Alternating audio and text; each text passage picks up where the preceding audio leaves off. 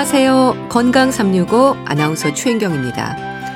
남성암 발생률 4위인 전립선암은 해마다 발생률이 증가하고 있습니다. 전립선 안에 생기는 악성 종양, 전립선암도 다른 많은 암들이 그런 것처럼 초기 증상이 없는 걸까요? 정기검진을 통한 관리로 예방하고 조기 발견하는 일은 가능한 걸까요? 오늘은 전립선암에 대해서 알아보고요. 건강을 위한 열량과 영양, 특히 균형이 필요한 영양에 대해서도 짚어보겠습니다.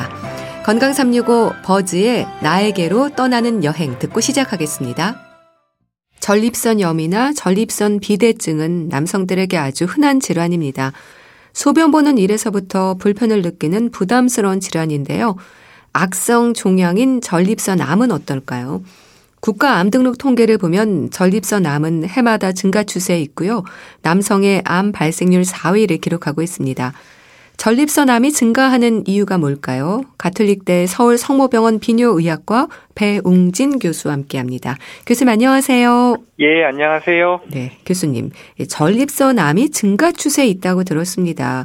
그러니까 정기 검진률이 높아지면서 감사합니다. 좀 일찍 발견되는 경우가 많은 걸까요?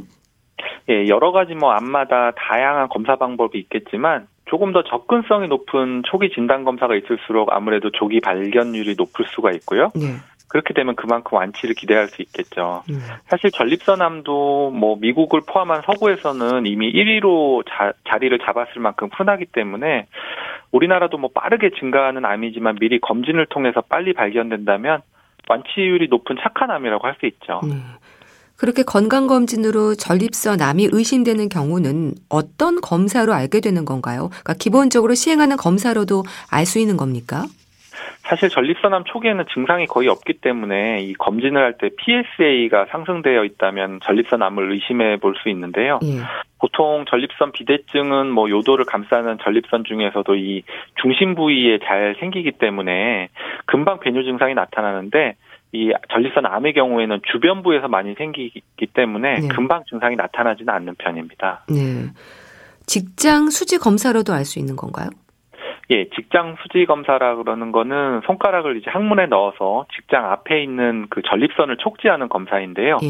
암이 이렇게 주변부에 많이 생긴다고 말씀드린 것처럼 주변부 암이 바깥쪽으로 자라기 시작하면은 초기에도 만져질 수가 있죠.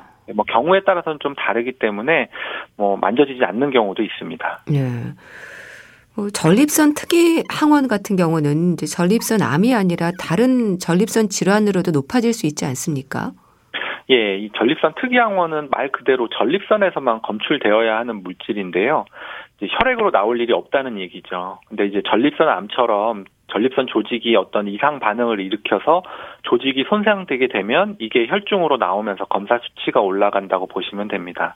따라서 전립선 염증이 급성으로 온다든지 아니면 전립선 비대증이 상당히 커져서 이 전립선 특이항원의 생산이 늘어난다든지 이렇다면은 암이 아닌 상황에서도 증가할 수 있습니다. 그러니까 항원 수치가 높거나 이제 수지 검사로 만져질 때는 조직 검사로 암을 확인하는 거네요. 예, 예. 네, 이렇게 PSA 그러니까 전립선 특이 항원과 직장 수지 검사는 해마다 확인을 하는 게 좋은 겁니까? 예, 맞습니다. 이 PSA가 모든 암을 진단해 줄 수 있는 그런 맞는 검사는 아니지만 해마다 증가하는 속도가 어느 정도에 따라 어느 정도냐 이런 거에 따라서도 전립선 암을 의심해 볼 수가 있는 상황이 있기 때문에 이게 처음에는 정상이더라도 1년에 한 번씩은 검사를 해보는 게 좋고요. 직장 수지 검사도 PSA가 정상인데도 암을 발견하지 못하는 경우가 있기 때문에 이렇게 그 이학적 검사가 같이 필요한 거죠. 정기 검진은 중년 이후부터 하면 되는 건가요? 예, 모든 암이 아무래도 나이가 들면서 발생 위험이 높아지기 때문에 이런 것들은 우리가 일반적으로 노화로 인해서 이 세포 증식하는 과정에 돌연변이를 일으킬 확률이 높아지고 이게 이제 회복되는 그런 능력이 또 부족해지기 때문이거든요. 그래서 특히 전립선의 경우에도 전립선 비대증이 나이가 들면서 이런 유병률이 증가하게 되면 암이랑 함께 발생하는 경우도 많기 때문에 이렇게 같이 발생을 해서 진단이 늦어질 수도 있어서 빨리 검사를 해보고 관리하는 것을 권해드리고 있습니다. 그럼 구체적으로 언제부터 이런 걸 확인해보는 게 좋을까요? 일반적으로는 이제 50대 이후부터 전립선 암이나 전립선 비대증이 유병률이 많이 올라간다고 해서 그때부터 건강검진을 강조를 많이 해드리고 있고요. 예. 만약에 이제 전립선 암에 가족력이 있다든지 다른 소인이 높을 확률이 높은 분이라고 한다면 40대 이후부터도 좀 관리를 하는 게 필요하죠. 그럼 젊은 나이에는 암 발생 위험이 좀 적습니까? 예, 젊은 나이에서 암이 발견돼서 오시는 분들은 그렇게 많지는 않은데 예. 말씀드린 것처럼 이제 뭐 가족들 중에 전립선 암이 진단이 됐던 분이나 아니면 이제 조직학적으로 악성도가 높은 암이었던 분들, 좀 더 빠른 나이에 가족들 중에 있었다든지 예. 아니면 이게 이제 뭐 만성 염증이나 이런 것과도 연관이 돼 있으니 뭐 젊을 때부터 전립선 염이나 다른 여러 가지 문제로 비뇨의학과를 자주 찾았던 분이면 예. 또 저희가 같이 검사를 해드리고 있죠. 네. 그렇게 해서 전립선 암도 초기에 발견이 되면 치료 효과는 완치로도 볼 수 있는 걸까요? 예, 물론이죠. 이제 전립선이라는 이 기관 내에 국한된 암이라면은 수술을 통해서 이 전립선을 완전히 절제를 해서 완치를 할 수도 있고요. 최근에는 뭐 더 작은 국소암의 경우에는 그 부분만 제거를 하는 국소 치료도 활발히 시행되고 있습니다. 네. 교수님, 그럼 초기에도 뭐 증상이 있다거나 하는 건 아닌 거죠? 사실은 전립선 주변부의 암 호발을 자주 한다고 말씀을 계속 드리고 있는데요. 그렇기 때문에 이제 요도를 압박을 하는 이런 증상을 나타내지 않는다면은 배뇨 증상이 일어나지 않을 수도 있고 아무 증상이 없는 경우도 많죠. 예.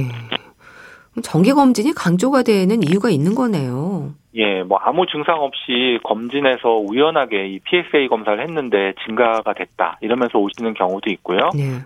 그 이후에 추가적인 영상검사나 조직검사를 해서 전립선 암이 진단되는 경우가 많습니다. 뭐 일부 분들은 그래서 나 이때까지 아무 증상도 없었는데 왜 이게 수치가 올라갔으며 결국에 조직검사를 해서 암이 되었는지 의아해하시는 분들도 많죠. 예.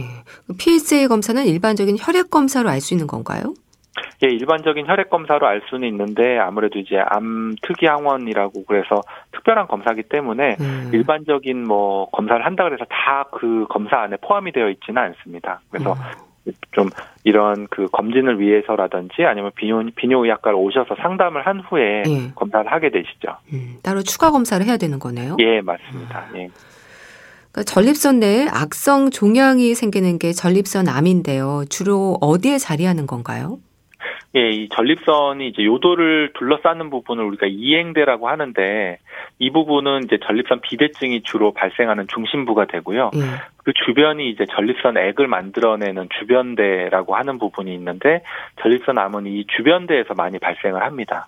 그렇지만 뭐 중심부에서 발생을 하는 경우도 있고 뭐 거기에서 암이 발생하는 경우라면 아무래도 비교적 증상이 빨리 나타날 수도 있겠죠. 일반적으로 초기에는 증상이 없지만 진행이 될수록 증상이 나타날 텐데요. 어떤 문제들이 생길까요? 뭐 전립선 암이 진행을 해서 요도가 있는 그 중심부까지 들어오게 되면 우리가 이제 전립선 비대증이 있을 때 증상이 나타나는 걸로 흔히 알고 있는 다양한 하부 요로 증상이 똑같이 발생을 할 수가 있죠. 특히 이제 암으로 인해서 요도 압박이 심하면은 이게 아무래도 비대증에 의한 압박보다도 더 단단하게 막기 때문에 방광 쪽 출구를 막게 되면은 소변을 못 보는 경우가 발생을 하는데요. 이래서 이제 뭐 응급실을 오거나 이런 경우를 우리가 급성 요폐라고 얘기를 하죠. 그러니까 급성 요폐는 이제 말만 들어도 부담이 느껴지는데 이게 방광이 막히는 건가요? 예, 이 방광 하부에 있는 이 전립선이 방광 입구랑 만나고 있는데요. 이 부분이 막히면 아무래도 소변이 가득 차서 소변이 마려운 요의가 있더라도 배뇨 배출이 어렵게 되니까 배뇨 곤란이 발생을 하게 되는 거고 본인 의지로 소변을 못 보게 돼서 응급실에 오시거나 그러면 소변 줄을 끼게 되거나 뭐 율이 안 들어가는 경우는 복부를 통해서 우리가 방광루라는 걸 설치를 해서 배로 소변을 배출을 해야 되는 그런 상황도 생길 수 있습니다. 예. 또 혈뇨나 요실금 같은 경우는요. 다른 질환에서도 있는 증상들이어서 전립선암을 의심하기가 쉽지 않을 텐데요. 이것도 뭐 특징적인 부분이 있는 건가요?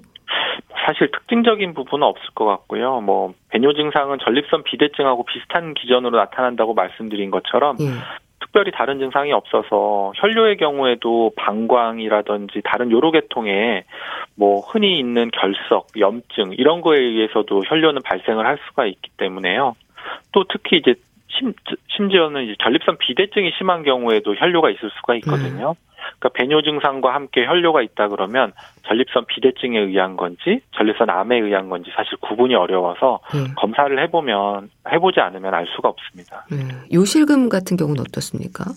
요실금도 이제 이러한 그 비대증이든 암이든 있을 때 생기는 하부요로 증상으로 생기는 절박뇨의 형태가 더 심하게 나타나서 발생이 되는 거기 때문에 이것도 역시 뭐 요실금 정도면 암이고 요실금이 있지 않은 정도면 양성 질환이다 이렇게 말하기도 좀 어렵죠. 그럼 이런 배뇨 장애 외에 또 다른 증상들도 있을까요? 전립선 자체로 인한 증상은 전립선 비대증하고 거의 비슷하게 나타날 수 있어서 증상이 다양하죠. 뭐 소변이 자주 마려운 정도부터 해서 계속 이야기하고 있는 요실금이나 급성 요패까지도 오는 경우도 있고요. 근데 그 외에도 이제 전립선 암이 진행이 되면 뼈로 전이하는 경우가 많은데요. 예, 뼈로 전이된 경우는 그쪽으로 이제 통증이 나타나고 이럴 수가 있기 때문에 이 정도라고 한다면 전이가 된 상태로 판단이 되기도 합니다. 전립선염을 오래 앓아온 분들도 전립선암으로 될 수 있습니까? 이때 뭐 대장도 그렇고 전립선도 그렇고 반복적인 염증이 이러한 암으로 돌연변이를 일으킨다는 보고도 많기 때문에 전립선 염증을 젊을 때 좀 앓았던 분들이나 아니면 그런데 이제 재발을 반복을 했던 분이면은 추후에 그런 조직이 암으로 갈 수 있다는 그런 보고도 있기는 합니다. 예. 그렇다면 교수님, 이 전립선 암이 많이 진행되면서 전이 상태로까지 될 정도로 방치되는 경우도 있나요? 전립선 암이 초기에는 전립선에 국한돼 있다. 이러면 증상이 거의 없다고 말씀드린 것처럼 진단을 놓친 분들은 이제 이렇게 전이 상태에서 발견이 되기도 하죠. 근데 조직 검사를 통해서 확진이 되는 암이기 때문에 이 검사부터 최종 진단까지 좀 시일이 걸리는 편입니다.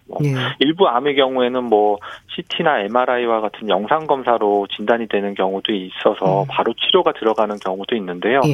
전립선 암은 아직까지는 100% 정확하게 영상만으로 진단이 되는 영상 장비는 없기 때문에 조직을 일단은 떼서 암이 있는지를 확인을 하는 과정이 거쳐야 돼서 아무래도 좀 시간이 걸리죠. 네. 이 전립선 암의 치료는 병기에 따라서 진행이 되는 거겠죠? 예, 그렇습니다. 이 전립선 장기 내에 한정되는 국소성 암일 경우에는 국소 치료로 그 부분만 이제 제거를 하는 경우도 있고 일반적인 치료로는 근치적인 전립선 절제술 아니면 방사선 치료 이런 것까지 다양한 치료가 가능한데요. 전립선을 벗어난 경우인 3기 4기 이런 경우에는 일반적으로 방사선 치료나 호르몬 치료의 병행요법을 받으시게 됩니다. 혹시 더 진행을 하게 돼서 임파선이나 뼈로 전이가 있는 경우라면 전신 치료를 해야 되기 때문에 호르몬 치료나 항암요법 이런 것들을 중심으로 치료를 진행을 하게 되죠. 호르몬 치료라는 건 어떻게 하는 건데요?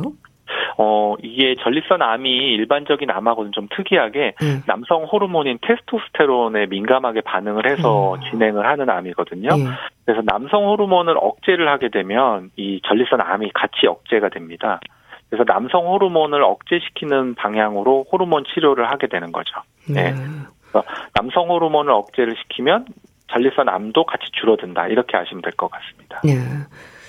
국소적으로 발생했을 때보다는 이제 아무래도 전이 암일 때가 복잡할 것 같은데요. 다른 장기로 퍼졌을 때는 어떤 치료가 진행될까요? 말씀드린 대로 이제 다른 장기로 퍼진 전이 된 암의 경우에는 호르몬 치료나 항암요법과 같은 전신 치료를 중심으로 치료를 하게 된다 이렇게 말씀을 드렸는데요. 전이 된 장기별 어떤 증상에 따라서도 치료를 하는 경우가 많죠.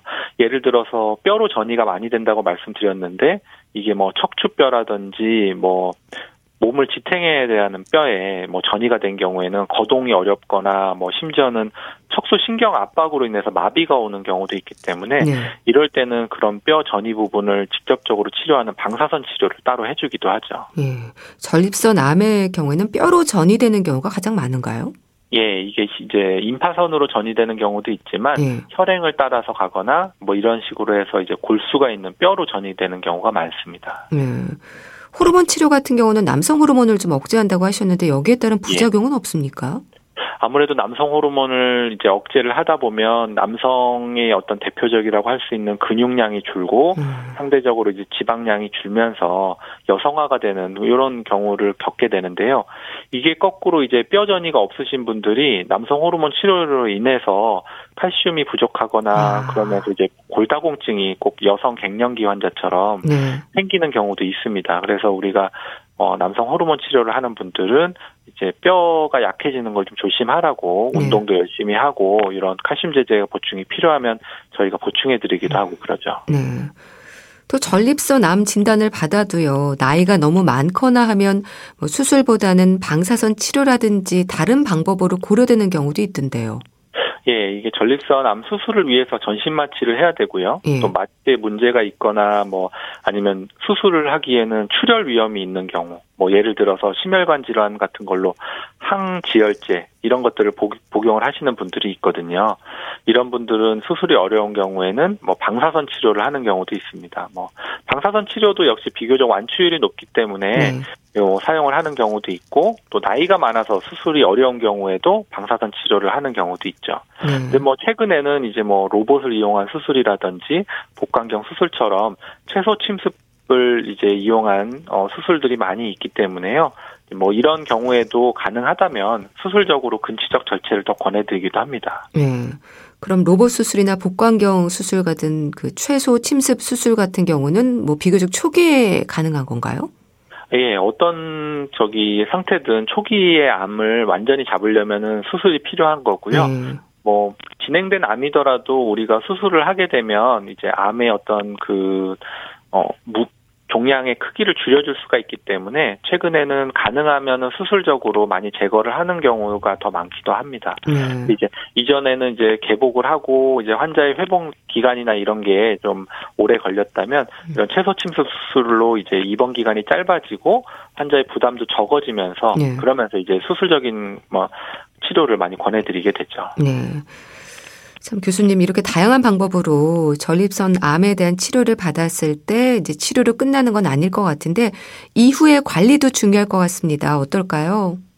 예, 어떤 방법으로 치료를 했던 간에 이제 전립선 암의 재발을 확인하는데도 이 PSA 수치가 감소된 상태로 얼마나 유지되는지 이런 거를 확인해 보는 방법을 우리가 쓰거든요. 그래서 주기적인 병원 방문을 해서 PSA 수치를 계속 추적 관찰을 하면서 뭐 다른 영상 검사로 재발 소견이 없는지, 뭐 전이되지는 않았는지 이런 것들을 주기적으로 확인하는 것이 필요하겠죠. 네, 전립선 암도 재발이 잦은가요? 이게 이제 뭐 숨어있던 암이 재발을 하는 경우도 있고요. 혈행을 타고 가는 암들이 결국에는 전립선 자체를 제거를 하였다가도 나중에 이제 새로 발견이 되는 경우도 있기 때문에 우리가 혈액 검사로 이제 간편하게 볼 수 있는 PSA 수치가 암을 제거를 하면서 전립선을 같이 제거를 하면 이제 전립선에서 검출되는 PSA다 보니까 거의 0에 가깝게 떨어져야 되는데요. 이게 잘 떨어지지 않는 분들은 이제 이런 것들 일 가능성을 우리가 이제 좀 고려를 해서 수치 관찰을 계속 해봐야겠죠. 네. 전립선 암의 그럼 예방법은 있을까요? 정기 검진을 이어가는 것 외에 뭐 생활에서도 노력할 수 있는 부분들이 있는지 궁금한데요. 사실 뭐 아직까지 전립선암이 뭐 어떤 음식을 먹으면 예방이 되고 뭐 어떤 음식으로 더 잘 생긴다 이렇게 정확하게 알려진 거는 없는데요. 그렇지만 뭐 일반적으로는 육류보다는 채소, 과일과 같은 음식이 전립선 건강을 지키는 데 도움이 되는 것으로 알려져 있기 때문에 동물성 지방의 섭취를 줄이고 뭐 또 금연하거나 적정 체중을 유지하고 그러면서 정기적인 PSA 검사를 확인하는 것 이런 것들을 많이 권해드리고 싶습니다. 네. 그러니까 PSA 수치 검사가 중요하다고 하셨는데 이게 높다고 해서 꼭 전립선 암이다 이건 아닌 거죠?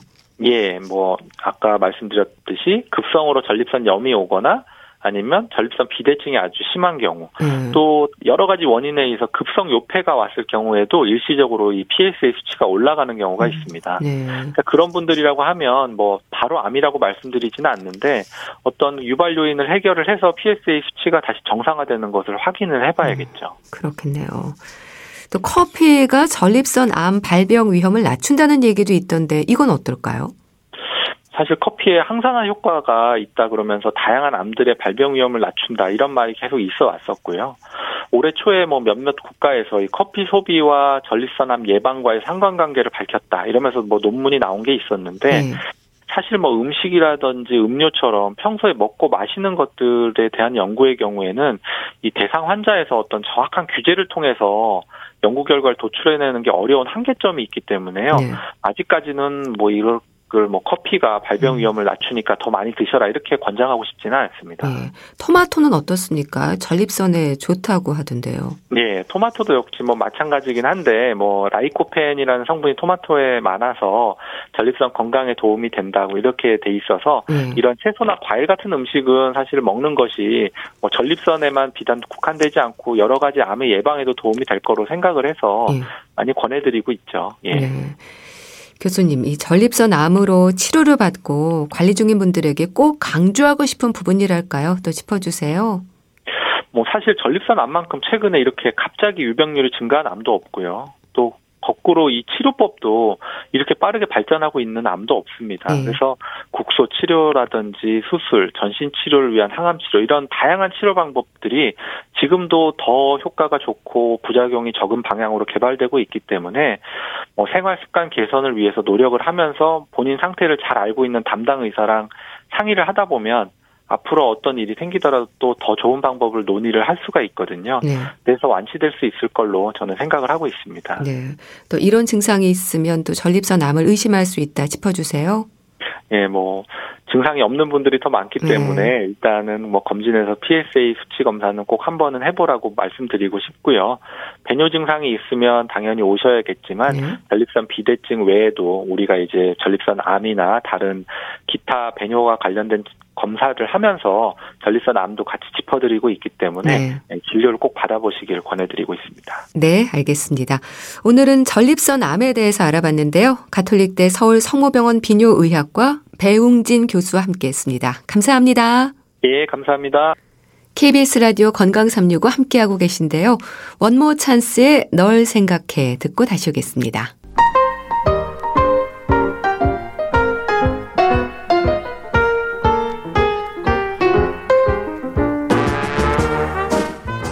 건강한 하루의 시작. KBS 라디오 건강365 최윤경 아나운서의 진행입니다.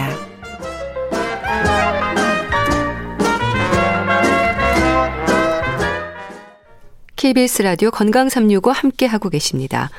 잘 먹는 것과 많이 먹는 건 다르죠. 영양과 열량은 분별해야 할 텐데요. 노인 건강에 있어서도 영양은 중요한 부분일 겁니다. 적절한 영양 섭취, 어떻게 신경을 써야 할까요? 분당 재생병원 영양내과 백현욱 교수와 함께합니다. 안녕하세요. 네, 안녕하십니까. 네, 교수님, 이렇게 잘 먹는 것과 많이 먹는 건 다른 의미가 아닐까 싶은데 어떨까요? 불과 몇십 년 전만 해도요, 먹거리가 많이 부족했었잖아요. 네. 그때는 조금이라도 먹을 게 있으면 먹어두는 게 우선이죠. 네. 일단 배가 고픈 시절이니까. 근데 요즘은 어떤 의미에서 먹거리가 넘쳐나는 경향이 있잖아요. 그러니까 입에 땡긴다고 많이 먹는 게 건강에 좋지 않다는 거 이미 다 동의하시지 않습니까? 네. 오히려 살을 빼고자 하는 다이어트 열풍 더 거센 세태지 않습니까? 근데 노인의 경우는 식욕 저하나 근육 약화 관련해서 삼킴 장애, 그러니까 잘 못 삼키는 거죠. 그런 것들이 동반돼서 잡수는 게 부실해질 때도 많고요. 그 결과 면역력 저하가 동반되기가 매우 쉽습니다. 그래서 특히나 노인들에게는 양보다는 질을 우선 생각해서 많이 먹기보다는 잘 먹는다는 것에 집중하실 필요가 있겠습니다. 네. 그럼 나이 들수록 전체 열량 소모량이 감소하는 것도 자연스러운 일일까요? 네, 그렇습니다. 나이가 들수록 우리가 체크를 해보면요. 네. 몸을 구성하는 성분 중에서도 지방 성분의 비율이 많이 늘어납니다. 그리고 지방을 제외한 제지방 성분, 즉 단백질 근육 부분은 감소하게 돼 있거든요. 아마도 원인은 호르몬 변화라든지 운동량 감소 등이 이유라고 생각합니다만은 이렇게 근육량이 줄어들면요. 기초열량 소모량이 감소하기 때문에 전체적으로 필요한 열량이 감소하는 게 매우 자연스럽습니다. 따라서 예전하고 똑같은 양을 드셔도 몸에 지방이 차곡차곡 더 쌓이는 결과를 낳게 되는 거죠. 참 근육은 줄고 지방량은 늘고 나이 들수록 그래서 또 고민이지 않을까 싶은데요. 네. 교수님, 기초대사량에 대한 이해가 있어야 할 것 같은데 좀 설명을 해주세요. 기초대사량이 느닷없이 나오니까 좀 어리둥절하죠. 네. 우리 몸이 왜 생명을 유지하는데 필요한 아주 최소한의 에너지를 보통 이야기하는데 의미가 뭐냐 하면은 네. 우리가 뭐 일상생활 할 땐 사실 걷기도 하고 움직이기도 하고 지금처럼 이야기도 하고 그런 에너지 다 빼고 그냥 기초적인 생명활동을 위한 대사에 필요한 에너지 그렇게 해서 휴식상태나 꼼짝도 안 하고 가만히 있을 때 그때 사용되는 에너지를 기초대사량이라고 저희가 부릅니다. 네. 기초대사율은 감소하고 몸의 움직임은 적어지고 하루 필요한 총 열량은 줄어들 수밖에 없을 텐데요. 남녀 차이가 있을까요? 이런 것도 또 연구한 게 있더라고요. 네. 그래서 남성은 대략 10년씩 나이 먹을 때마다 하루 필요 열량에 한 165칼로리 정도가 빠진 정도의 요구량 그런 게 감소한다고 합니다. 네. 그러니까 하루에 165칼로리가 감소하는 거죠. 그러니까 10년마다. 여성은 매 10년마다 하루 103칼로리 정도의 열량 요구량이 감소하니까 남자 대비 좀 조금 적은 양이긴 한데 네. 이거는 여러 가지 체형적이나 여러 가지 면이 있는 것 같아요. 그래서 결과적으로 나이가 들수록 신체 유지에 필요한 열량은 점점 적어지고 그중에서도 남성이 조금 더 빠르게 감소한다라고 말씀드릴 수 있겠습니다. 네. 그러면 어느 정도 양을 드셔야 되는 건가요? 무조건 뭐 적게 많게 먹을 수는 없지 않나요? 맞아요. 또 이거 뭐 우리가 필요한 게 부족해지는데 그러니까 왜 적게 먹어도 되는데 내가 이렇게 많이 먹어도 되나 그래서 이 사실을 염두에 두고서 아 오늘부터 적게 먹어야지 하고서는 아침을 굶자 아니면 내가 적게 먹어서 몸무게도 뺄 정도가 돼야 되지 않는가 예. 이거는 더군다나 연세 높으신 분들의 경우 건강상 절대로 바른 접근은 아닙니다. 그렇군요. 그럼 영양의 균형을 일단 생각을 해야 되겠네요. 맞습니다. 노화로 인해서 신체 장기 기능이 안 그래도 저하되겠죠.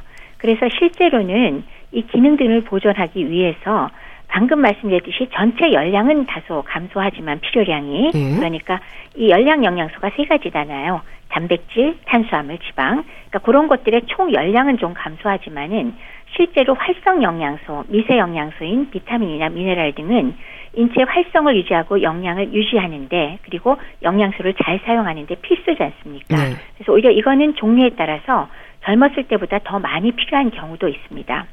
근데 이제 오히려 전체적인 식사 섭취량이 감소하면서 단순히 열량을 줄이는 것뿐만이 아니라 미세 영양소 섭취 자체가 부족하게 되면 당연히 더 많이 필요할 수 있는데 부족하게 되니까 건강상 많은 문제가 유발될 수 있겠죠. 특히 노인들의 경우에는요, 이렇게 만성 질환으로 약을 복용하는 분들이 많으신데 그래서인지 뭘 먹어도 뭐 특별하게 맛있다, 맛없다라는 느낌보다는 그냥 식사 때가 되니까 드신다는 말을 합니다, 교수님. 이거는 어떻게 식욕 자체도 줄어드는 걸로 봐야 될까요? 네, 입맛이 없다, 뭐 음식 맛을 모르겠다 그런 뭐 식욕 부진들은 원인이야 물론 다양합니다. 근데 그 식욕 부진 그 자체로도 노인의 하나의 그 노인 증후군 범주에 들어가기도 합니다. 그렇군요. 근데 이제 실제로는 상당수 노인들은 요 자체로 진행되는 게 물론 있지만은 네. 만성 질환을 대부분 갖고 계시잖아요. 그렇죠. 그리고 거기에 치료약이 만만치 않습니다. 실제 주변에 둘러보시면요, 혈압약 하나를 관절약 하나를 안 드시는 분 별로 없으시잖아요. 근데 거기에다 당뇨, 고지혈증, 네. 뭐 혈액순환 개선제, 치매 예방약 많이들 드시잖아요. 그래서 매일 드시는 약이 하루에 한 10알에서 20알 정도 되는 분 절대로 드물지 않습니다. 예. 저한테 오시는 분들은 뭐 대부분이 그러십니다. 그래서 그러니까 결국 질환 자체도 진행되면서 식욕 부진을 유발을 하는 데다가 이렇게 많은 개수의 치료제를 복용하고 계시니까 그 자체가 하나하나로는 별로 식욕에 영향을 미치지 않지만 10알, 20알 정도 되면 당연히 식욕에 영향을 미치게 되지 않겠습니까? 또 뿐만이 아니라 예를 들면 당뇨나 고혈압의 경우 우리 식단 조절하다고 맨날 엄포를 놓잖아요. 그럼 사실 그거 입맛 떨어지지 않겠어요? 싱겁게 무조건 먹어라 그러면 얼마나 맛없겠습니까? 그렇죠. 그러니까 그런 식단도 식욕을 떨어뜨리니까 이런 것들이 총체적으로 문제가 되죠. 그럼 식욕이 감소하는 것 자체가 문제는 아닌 거라고 봐야 되는 건가요? 그러니까 식욕 저하가 문제긴 하지만 문제는 식욕 식욕의 식욕이 떨어지는 원인이 될 만한 여러 가지 만성 질환 원인, 예. 그리고 예, 관련된 치료제를 선택하는 것 각적 적게 써야 될 거고요. 또 치료 식단의 적용 등 이런 건강상의 문제가 우선 있을 거고요. 근데 사실은 요거의 또 원인 중에 지금 이제 건강 질환의 문제를 말씀드렸지만 더해서 일종의 이제 사회적인 원인이랄까? 그러니까 만약에 나이가 드셔서 혼자 주로 식사를 항상 하게 된다거나 아니면 인지 기능이 좀 떨어져서 내가 배고픈 걸 못 느끼거나 먹어야 되겠다는 걸 잘 생각을 안 하시거나 우울증이 동반하면 이런 것들도 노인 식욕 저하의 굉장히 중요한 원인이기 때문에 사회적인 문제를 좀 함께 해결하고자 하는 접근도 이 경우에는 상당히 중요합니다. 그리고 또 교수님, 이 노인들에게는 치아 건강에 문제도 생기지 않습니까? 이렇게 씹는 기능에 부담이 생기면 아무래도 식사에 소극적일 수도 있을 것 같아요. 당연하죠. 씹지 못하니까 당연히 왜 너무 딱딱하거나 크거나 문제가 되는 음식물 못 먹게 되니까 음식물 선택에 문제가 될 거고요. 또 섭취량도 적어질 겁니다. 그리고 좀 더 먹기 쉽게 하려면 조리 방법이 손이 더 가야 되니까 혼자 사시는 분들 더욱 식사가 어렵게 되겠죠. 그뿐만이 아니라 치아가 없으면요. 음식 맛을 또 잘 느끼기가 어렵게 돼요. 그리고 입속에서 충분히 침샘의 침과 그 잘 섞여가지고 소화효소가 작용하기도 어려워지기 때문에 소화장애가 되기도 쉽고요. 또 실제로 영양 흡수가 똑같은 양을 먹어도 저하되기도 하죠. 그래서 이런 섭취와 흡수가 다 잘 안 되는 것으로 영향을 미치게 되기 때문에 그런 것들이 문제가 되지만 또 하나는 연세 높은 분들이 아연 같은 미네랄이 부족할 때가 또 많거든요. 아연이요? 네. 근데 아연이 부족하면 그 자체가 입맛을 더 떨어뜨려요. 그리고 면역력도 저하시키기 때문에 이게 못 먹게 되면 악순환 더 진행되잖아요. 따라서 가족이나 부모님들께 치아 문제가 발생하면 가급적 속히 그리고 적극적으로 대처해서 잘 잡수게 해드릴 수 있도록 노력을 저희가 해야 되겠습니다. 그런데 아무래도 혼자 사는 노인들도 많지 않습니까? 이런 분들 식사를 준비하는 데 있어서도 영양을 생각하기가 쉽지 않을 것 같아요. 맞아요. 노인 가구, 독거노인 가구 아무래도 요새 세태가 그러니까 증가하고 있잖아요. 물론 노인 아니어도 독거 가구가 늘고 있긴 합니다. 그러니까 당연히 식품 구매와 조리 같은 데 문제가 많으니까 다른 가족들과 함께 사는 경우보다 이런 영양 관계는 어려움이 생길 가능성이 매우 높죠. 그리고 저도 가끔 그럴 때가 있습니다만은 국이나 물에다가 밥을 후루룩 말아서 나 밥 한 그릇 먹었다 그러시는데 실제 드신 게 국이나 물밖에 드신 게 없는 그러고 또 이제 상 차리는 게 번거로우니까 대충 한 끼만 때우고 나머지 배 안 고프면 그냥 넘어가는 거 이렇게 되기는 굉장히 쉬운 거죠. 근데 사실은 국민건강영양조사 최근 걸 보면요. 한 10년 전, 20년 전과 비교해서는 노인 가구, 부부가 같이 살 때는 영양 섭취 상태가 생각보다 나쁘지 않더라고요. 그러니까 즉 동거인이 있을 때는 식사 준비가 비교적 잘 되고 있다는 게 한 가지 이유가 될 거고요. 그다음에 또 하나는 실제로 그렇게 노인들만 사시다가 문제가 되면 최근에 요양원이나 요양시설들 있죠. 그런 게 많이 늘었잖아요. 그쪽으로 아예 들어가 버리기 때문에 생각보다 그 부부가 같이 사는 노인 가구의 경우에 영양 섭취 상태는 최악은 아니더라고요. 반면에 혼자 사시는 분, 특히 남성의 경우는 상당히 안 좋습니다. 아무래도 이제 식품 구매라든지 조리 같은 일상생활 활동 측면에서 나이든 남성이 문화적으로 왜 그런 거 배울 기회가 적잖아요. 그래서 요새 생각에는 남성 노인은 더 나이 들기 전에 조기 일상생활 교육이 필요하지 않을까 하는 생각도 합니다.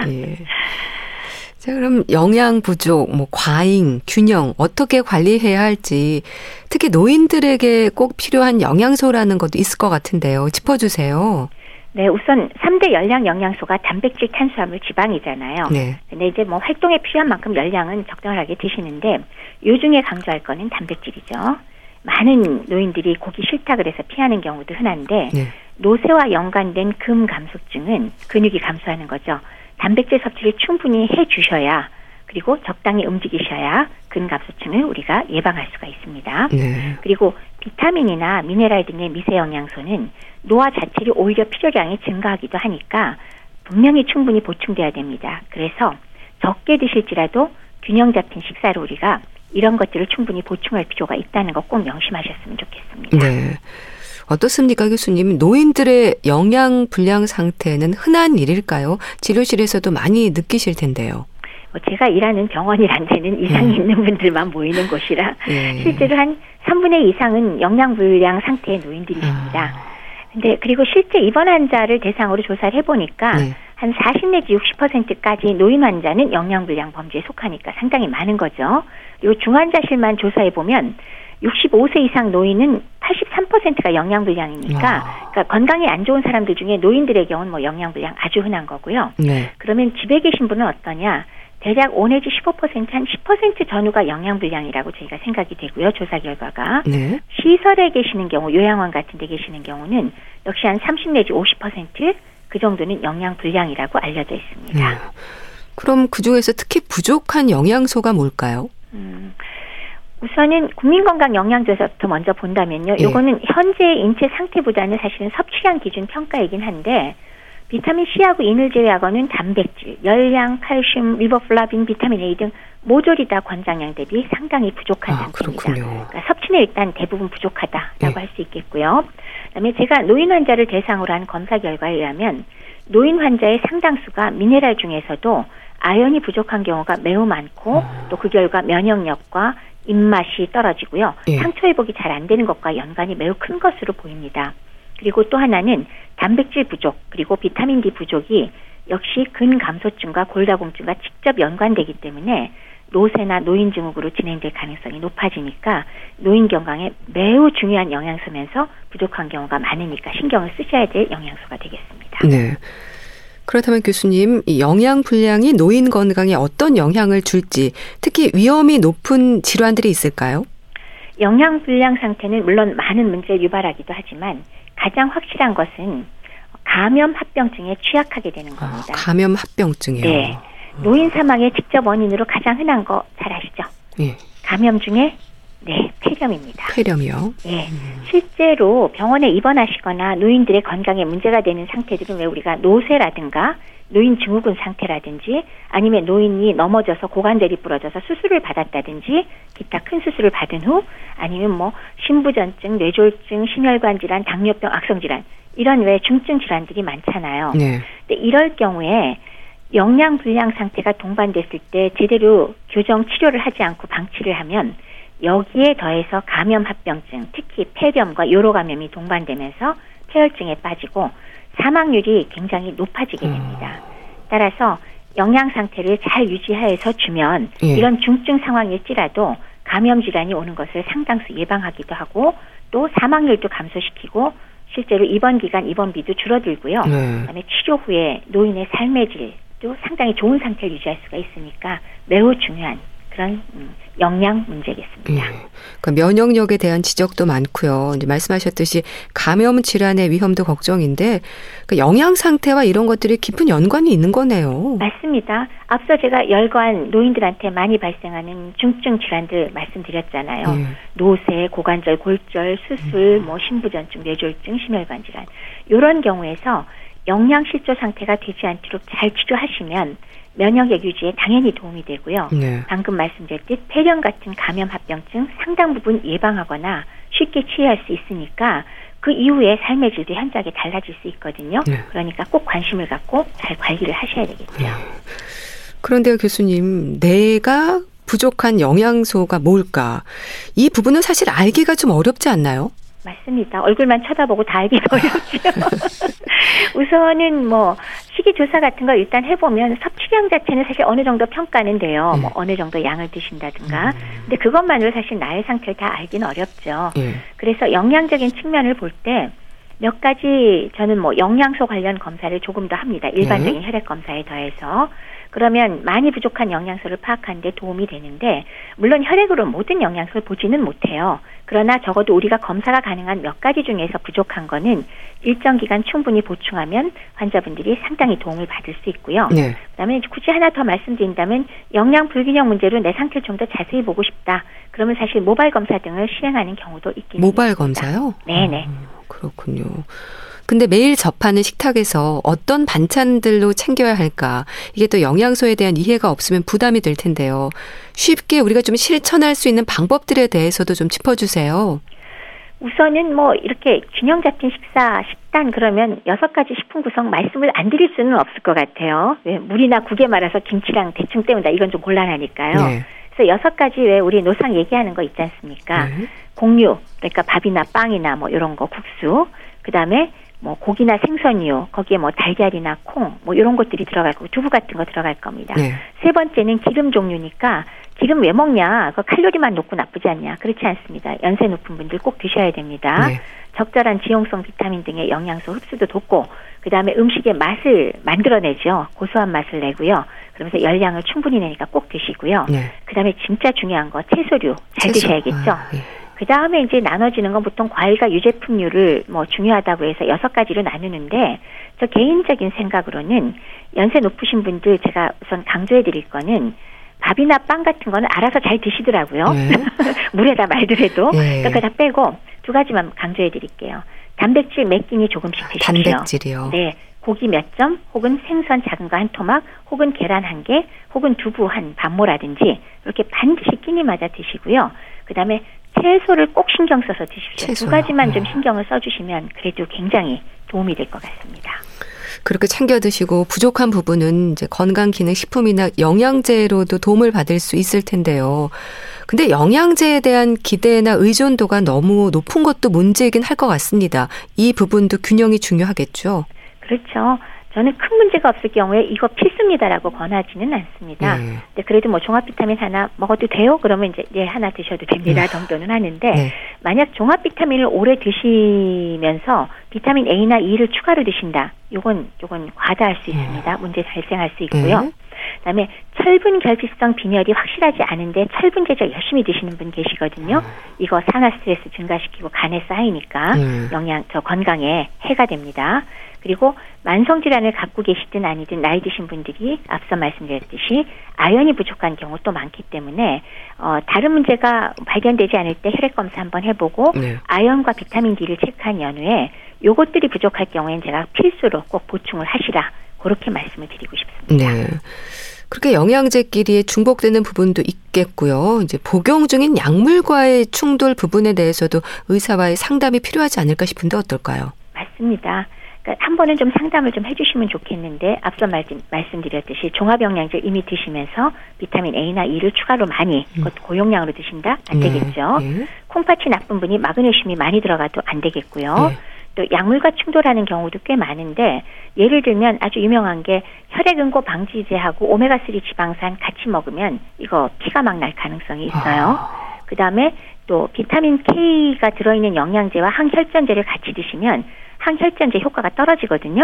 그래갖고 의사들은 그거 드시는 거 모르니까 혈전제 용량을 늘린단 말이에요. 그랬다가 그렇겠네요. 영양제 빼먹으면 그냥 출혈 확 나는 수가 있어요.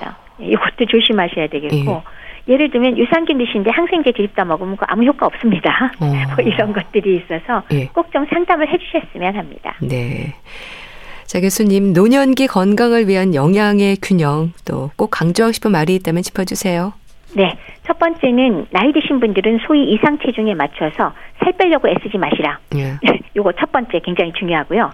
두 번째는 골고루 드시라 그랬는데 6가지 식품분 골치 아프죠. 그래서 아까 강조해드렸듯이 단백질 꼭 식품 조금씩 몇 끼니 드시고 채소 놓치지 말고 2가지를 꼭 빠뜨리지 마시라 하고 싶고요. 세 번째는 영양제는 가급적 전문가와 한번 상의를 좀 하시라. 그러고 필요한 걸 챙겨 드시면 좋겠고요. 마지막으로 200cc짜리 왜 다양한 맛의 캔이나 팩 제품으로 된 영양 보조액 있죠. 그거 하루에 한 번이나 2번 간식으로 활용하시면 식사량이 약간 감소한 노인들일지라도 장기적으로 영양상태 유지와 건강 유지에 큰 도움이 되니까 활용하시라. 이렇게 4가지를 좀 말씀드리고 싶습니다. 네, 말씀 잘 들었습니다. 오늘은 적절한 영양 섭취 어떻게 신경 써야 할지 짚어봤는데요. 분당 재생병원 영양내과 백현욱 교수와 함께했습니다. 감사합니다. 네, 감사합니다. 이하이의 한숨 보내드리면서 인사드릴게요. 건강365 아나운서 최인경이었습니다. 고맙습니다.